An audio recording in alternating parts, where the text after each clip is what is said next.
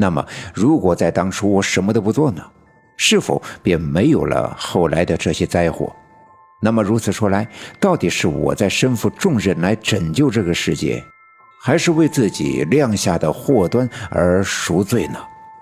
我的所作所为到底起了什么样的价值，又有什么样的意义？这样的思绪在我的脑海里反复的盘旋，一直到外面的天色渐渐的露出了淡蓝色的晨光，东南面的山头上慢慢的泛起了鱼肚白。整个刘家镇再一次准备好迎接一整天的生机勃勃。天气不知道是什么时候偷偷的变暖。那些勤劳的早起的妇女出门抱柴火做早饭的时候，再也不用用棉袄把自己包裹得严严实实。他们先是在大锅里填满了水，在灶堂里填好了柴火引燃，熊熊燃烧的火会将锅里的水烧开。女人们把水灌进暖瓶，以便家里的人能用上温水洗脸，然后再去院子里放开鸡鸭鹅的笼子，在院子里的地上撒上谷子，让他们从笼子里跳出来撒欢的吃食。男人们便会拎着镰刀、镐头，前后院子的找些活计来干。但等女人们做好了早饭，站在院子里喊他们洗手吃饭。其实，大多数的刘家镇的人根本就不知道什么是四方煞，什么是大涅槃，也感觉不到炼狱里的妖邪在蠢蠢欲动，一直在计划冲破封印，占领这个和谐的人世，打开杀戒，毁天灭地。于是，他们的喜怒很干脆，他们不会为了昨天和明天去忧愁。于是，他们在灾难来临前的每一天都是无忧无虑的，都是淳朴快乐的。我也起得很早，穿好外衣，走出我们家的院子，来到院子外面的小路上。早晨的空气总是那么的清新，尽管还是冬末春初，房前屋后的树木野草，庭院内外的家花野枝还未吐出绿色，但目光所及之处，到处清新。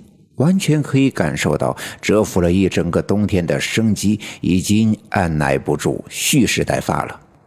我突然觉得，这世界原本是没有烦恼的，只是我们追求的太多，我们把那些原本就属于这个世界的不同，硬生生地画上了正义与邪恶的标签，并制造了无数的规则。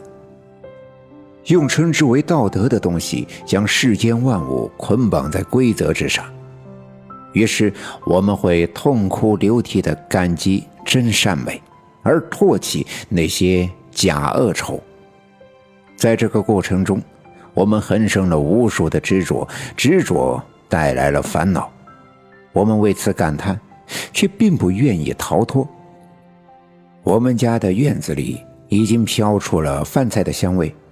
白茫茫的蒸汽在屋门的上方奔涌出来，在屋檐处打了个旋儿，向上升起，融化在初春清冷的空气中。该吃饭了，我听到奶奶在喊我，便转身走进院子，回到屋子里。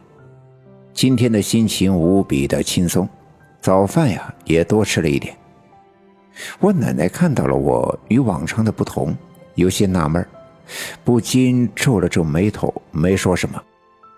吃过早饭，妈妈去上班，爸爸要去村东的老爷家。这承包村里的米面加工厂的事呀，已经敲定。今天县城会派车来送来那些机器，所以需要人手来收拾米面加工厂的屋子。我对那些机器十分的好奇，便想跟着去看看。我爸爸知道我并不是个淘气的孩子。所以相信我不会碍手碍脚的添乱，便答应了带着我去。其实自从我拜入了常三太奶的门下，并且了解了自己的前世今生之后，便一直为了这四方煞的事情啊忧心忡忡。很长的一段时间以来，都未曾像一个七八岁的孩子那样无邪的玩耍。难得看见我像其他孩子一样想去玩玩。我的家人除了感到高兴之外，都觉得十分的意外。于是我爸爸拉着我的手，我们一起向村部的方向走去。路过刘老七家院子的时候，我听见他在院子里大声的训斥着什么。在我们的印象里，刘老七也只能训斥他的媳妇儿。这么多年，他一直是这样，对他家那头母驴十分的疼爱，甚至不舍得打上一鞭子骂上一句。但对他的媳妇儿却一直横眉冷目，过不去三句话就会大声的怒骂。我们不禁放慢了脚步，向他的院子里张望。果然不出所料。他一只手牵着他们家的那头大母驴，一边伸手指着他的媳妇儿，大声地骂道：“你这该死的老娘们儿，也不掂量掂量自己几斤几两，竟然敢打我的驴子！这要是打坏了，看我不把你套在车辕上，让你去田里送粪拉犁！”